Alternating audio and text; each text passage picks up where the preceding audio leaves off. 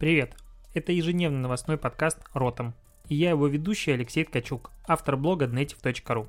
Каждый день я собираю главные новости из мира Digital и выбираю из них ключевое, чтобы это обсудить. Поехали! Провитание сябры, 13 апреля, я записываю ротный подкаст для тебя и для Себра, и вообще для всех. Короче, главная новость этого дня, их много. Вообще сегодня день богатый на улов. У меня открыто сейчас вкладок 15-20. Надеюсь, что-то да успею с тобой обсудить. Хочу начать э, с отечественных новостей и даже не про коронавирус вообще, а про ВКонтакте. ВК сегодня, ну, в ночь со вчерашнего дня на сегодняшний день начался, можно назвать его флешмобом, э, начался так тихо, но в итоге вмешалась ВК. В чем прикол? Называется ВКонтакте без авторов. Что случилось? Э, он начался, в принципе, еще с 11 апреля. Э, есть э, во ВКонтакте почему-то сидят часть художников, которые делают свои арты и так далее, и они его публикуют регулярно, опять-таки, во ВК. И большие сообщества вместо того, чтобы репостить такие посты, берут этот контент, а, публикуют у себя и указывают авторство, потому что в ВК еще с прошлого года можно указать источник, откуда была взята а, публикация. И начали наказывать сообщество за то, что они указывают вот авторов этого контента за якобы рекламу. А, в общем, для тех, кто не в курсе, в ВК существует ограничение на количество рекламных постов, которые может публиковать паблик. А, вот когда я это произношу, возникает ощущение какой-то, как сказать, ну не то, что вселенская непро... несправедливости, а какого хера? Ну вот, э, у меня есть паблик, который я качаю, наполняю его, допустим, аудиторией за деньги прочее, прочее, и вы ко мне приходит и говорит, не больше двух постов в сутки ты можешь рекламных публиковать. И я такой, типа, чё? Ну, это мое сообщество, ну, условно, я могу публиковать как угодно, вроде бы сколько рекламы хочу, если будет много рекламы, люди отпишутся. Нет, мы вот э, ВК, мы знаем лучше, и мы запрещаем тебе публиковать много рекламы. Из-за этого начали наказывать сообщество, которое опубликовали ссылку на первоисточник, как бы ссылка на первоисточник и существует для того, чтобы давать ссылку на первоисточник. Это в любом случае указание источника, это в любом случае какая-то реклама. Но нет, оказывается, некоторые крупные паблики для того, чтобы выкручиваться, ну и делать больше рекламы, потому что в ВК реклама копеечная, и, в принципе, ну, кто делал посев в ВК в последний раз? А, они начали публиковать туда, типа, вот рекламный пост и ссылка на первый источник с призывом туда перейти. Соответственно, нагнули арт-паблики. Арт-паблики возмутились, сказали, что, ребята, мы таким образом вообще ничего не будем делать, и массовая забастовка — это классно, как раз когда в сообщество поддерживать друг друга, включается, и начали публиковать посты про ВКонтакте без авторов под хэштегом а, черной картинки, формат посмотрим, как ВК будет жить без авторов, мы уйдем на другие площадки. А, вот такая как бы новость. ВК в итоге сегодня дала разъяснение, что это была большая ошибка, действительно, да, а, часть а, пабликов неправильно используют такой вот функционал, фун, такую функцию, и делают рекламу, но этих мы обидеть не хотели, мы запутались, простите, все хорошо, можете дальше публиковать свои арты. А, якобы позиция вот этих авторов, э, людей, которые делают контент, заключается в том, что ВК это крупнейшая русскоязычная площадка, ну это так и есть, и им некуда больше идти. Вместо соразмерная с площадкой, типа западные а, какие-то аналогичные платформы не имеет такого же объема аудитории. Вот такая логика. Ну, видимо, ребятам надо рассказать про Инстаграм, Behance, Pinterest, что-то такое, потому что если ты делаешь картиночки, не обязательно делать для них описание на русском языке, и даже, возможно, больше успеха тебя ждет где-нибудь на Западе. Я в шоке вообще, что ребята сидят в ВК, не выходя за рамки, не понимая почему. Это, конечно, типа патриотизм, но это типа огромная глупость. Особенно, когда ВК таким образом э, относится к своим авторам. Вот я этого не понял вообще, и какого хрена все-таки просто вспомнил опять, почему ВК ограничивают мне возможность рекламировать, но это сейчас представь себе, что в Инстаграм начнет диктовать, сколько раз ты можешь отметить другой аккаунт, а, другой профиль у себя в сторис, и все таки типа, чего? Ну, возможно, мы как через какое-то время привыкнем, но это вообще бред, на мой взгляд. Ну ладно, просто глупость какая-то. Что еще произошло? В Питере до 30 числа каршеринг отменили. Как-то не вовремя закашлял. Так вот, в Питере до 30 числа каршеринг как бы все. В Москве пока до 13 апреля, а, ой, до 19 апреля, с 13 по 19 сегодняшнего дня закрыли. В Питере до 30 пошли вперед, обгоняем Москву. Все еще не могу понять, почему один из самых, ну, плюс-минус безопасных видов транспорта э, закрывают. Непонятно. Ну, то есть есть такси, в котором ездят больше людей, чем в каршеринге, априори. Почему такси можно, а каршеринг нельзя? Почему общественный транспорт можно, а каршеринг нельзя? В метро можно, в каршеринге нельзя. Что является более безопасным способом добраться из точки А в точку Б, не заразившись? Давай подумаем. Три варианта. Такси, каршеринг, метро. Давай еще добавим автобус или трамвай. Ну, типа, ну это же реально бред. Но, видимо, каршеринг не занесли, а таксистов боятся, потому что если запретить такси, типа, все, ну, ну как это, это вообще бред. Ну, если ты закрываешь транспорт, перемещение, ну так закрывай весь. Ну, это как-то глупо. С другой стороны, есть новость о том, что в Москве сейчас а, якобы таксисты будут проверять наличие цифрового пропуска у пассажиров при заказе. Типа вот таксист будет проверять, имеешь ли ты право добраться из точки А в точку Б. А чё не дворники, а чё не, не знаю, кто у нас еще есть? В магазин заходишь, у тебя спрашивают, прописку покажи, имеешь ли ты право заходить в этот район или нет. Ну, ну это уже чуть-чуть перебор. Ну, я, ладно, это все-таки не про маркетинг, не про digital, ну, очень близко это как бы влияет на всех нас. Я просто охреневаю от всей этой истории. А, про бизнес. Про бизнес, про маркетинг Путин поручил обсудить частичную компенсацию стоимости доставки еды для малого и среднего бизнеса и поддержать сервисы доставки.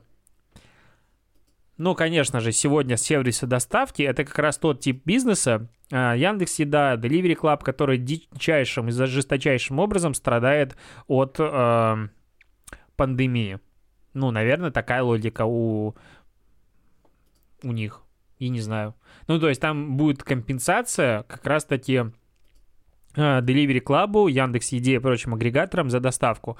Возможно, таким образом они, к примеру, снизят э, комиссию, но, по сути, в данном случае идет речь о том, чтобы денег дать тем, кто сейчас и так хорошо зарабатывает.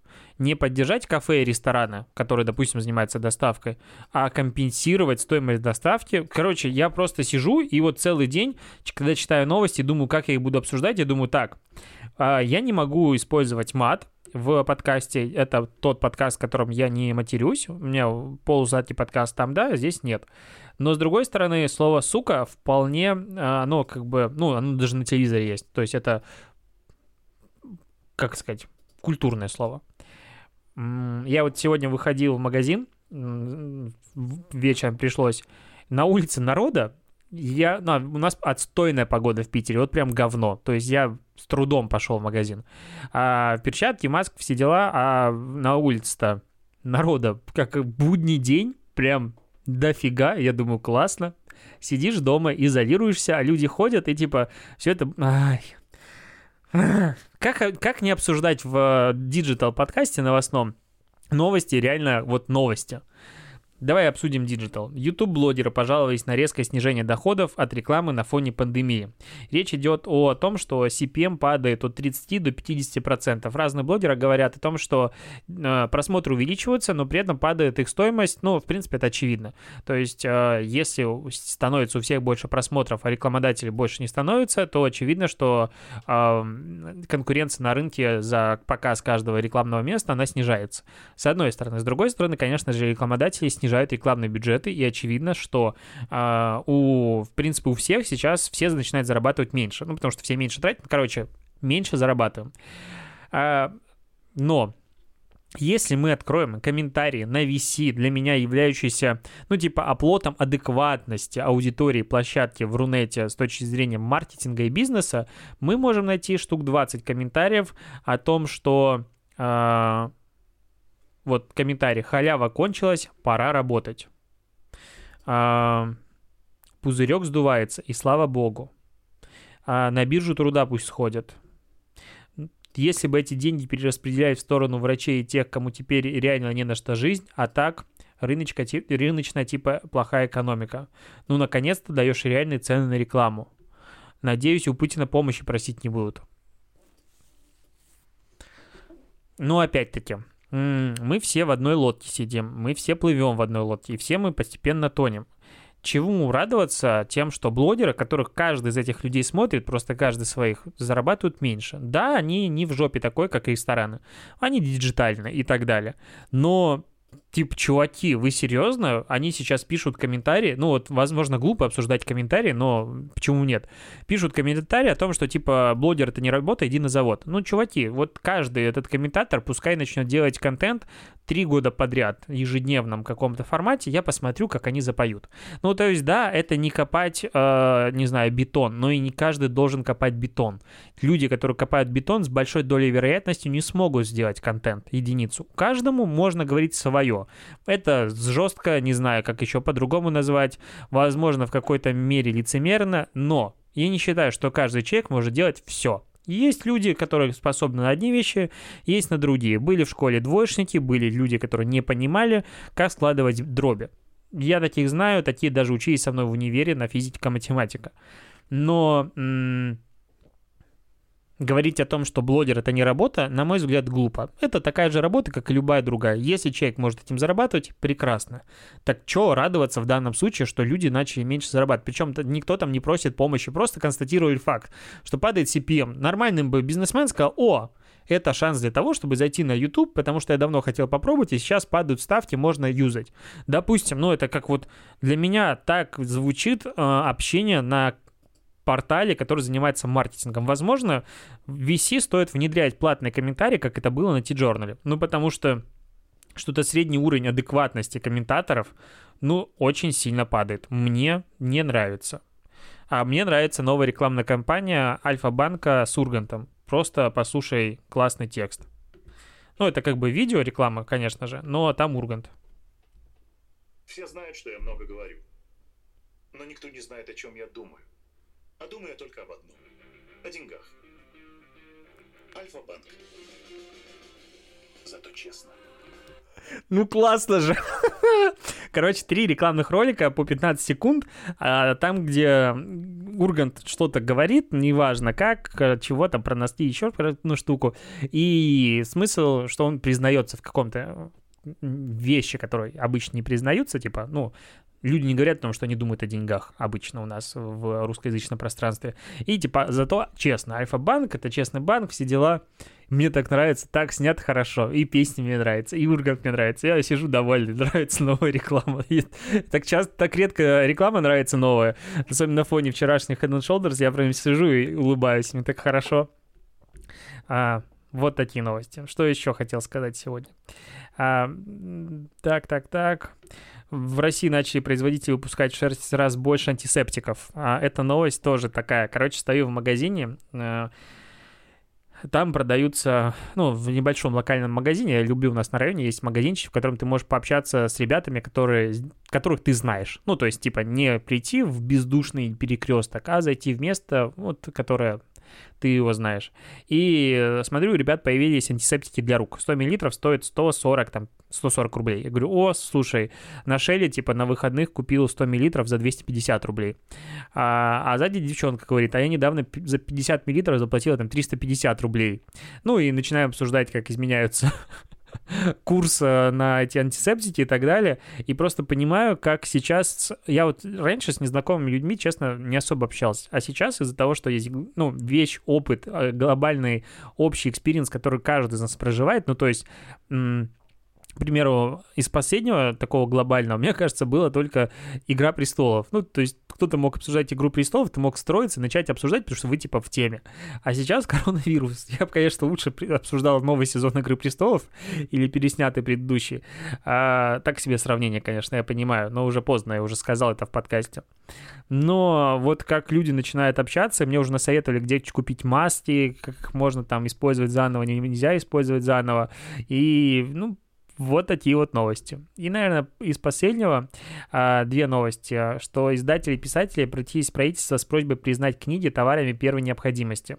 Якобы издание книг не останавливается даже во время Великой Отечественной войны. У нас, в принципе, чтобы к чему-то вот призвать, и глубинам души надо обязательно упомянуть э, Великую Отечественную войну, типа, а вот тогда, ну и все-таки, а, ну, если тогда даже, все, наш же мир не прошел 75 лет с момента победы и так далее, мы же в том же мире живем, и книги у нас теперь можно купить только офлайн, короче, производители книг и продавцы жалуются на то, что э, книжные магазины закрыты, соответственно, не в жопе. В принципе, как и весь бизнес, поэтому они просят, чтобы их признали особо пострадавшими от коронавируса и призвали, и с другой стороны признали книги товарами первой необходимости, чтобы магазины книжные могли сейчас работать. Я с трудом представляю себе человека, который вот сейчас пойдет и купит себе книгу, потому что думает, м-м, надо сходить книгу купить. Ну, надо купить книгу, купи ее, блин, в электронном виде или закажи на Озоне. Я так и поступаю. В чем проблема?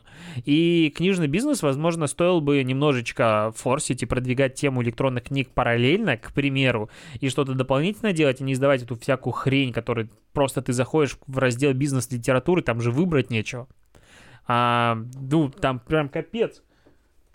Вот, я Дилви, вот эту книжечку, для того, чтобы она у меня была в коллекции, я ее хрен нашел, ее нигде не было. Люди разбирают, как только она появляется в тираже. Зато трансформаторов 5 книг, Соколовский, что угодно, везде стоит на полках, просто нахрен никому не нужно. Короче, вот. И вторая новость. А сейчас депутаты, ну, как какой-то сегодня такой злой выпуск у меня получается, потому что новости абсурдные. Депутаты предложили ввести уголовное наказание за анонимную регистрацию в соцсети и кибербуллинг. За то, что ты регистрируешься в соцсети анонимно, то есть не указал свои личные реальные данные, я не знаю, какие данные должны быть, видимо, потом скажут, типа скан паспорта, а физические лица могут получить штраф в размере от 100 до 200 тысяч рублей, а юридические лица от 1 миллиона, от, от 1 до 2 миллионов рублей. А это типа для борьбы с кибербуллингом. И вот с одной стороны, я вот, э, ну, я тот человек, который глобально поддерживает идею ответственности за то, что ты говоришь в сети, а, с точки зрения закона. Ну, потому что я не считаю, что там какие-то хейтерские комментарии и прочее говно, которое льется обычно в соцсетях, типа люди такие бессмертные и считают, что они могут сказать кому угодно, что угодно, а, это хорошо, и, ну, я считаю, что за такое можно наказывать. Ну, потому что для меня нет разницы сказать человеку оскорбление в офлайне и в онлайне, ну, с точки зрения того, эффекта, который это производит. Ну, то есть, если к тебе подойдут и начнут материться в лицо, ты, наверное, захочешь как-то с этим человеком разобраться. В сети этого варианта нет. И глобально, вот, ну, в целом, мысль правильная. Но как ты начинаешь думать, во что это будет превращаться, ну, вообще ж не веришь. В то, что это э, деанонимизация интернета направлена на то, чтобы бороться с кибербуллингом. Ну, типа, серьезно. Вот ради этого серьезно все происходит. Ай, грустно мне. Что-то такое настроение сегодня хорошее было, и утренний подкаст был классный. Ну, прям все хорошо было. А все не так плохо. В Америке вон 28 тысяч журналистов э, лишились работы уже или отправлены на неоплачиваемый отпуск. И дальше будет падать и падать и падать. Грустно всем, плохо всем. Никому не хорошо сегодня. Ну, кроме Яндекс.Еды, конечно же. Ладно, на этом все. Какой-то сегодня странный подкаст. Не все быть веселыми, бодрыми. А, услышимся с тобой завтра, в общем, и увидимся. Давай, пока.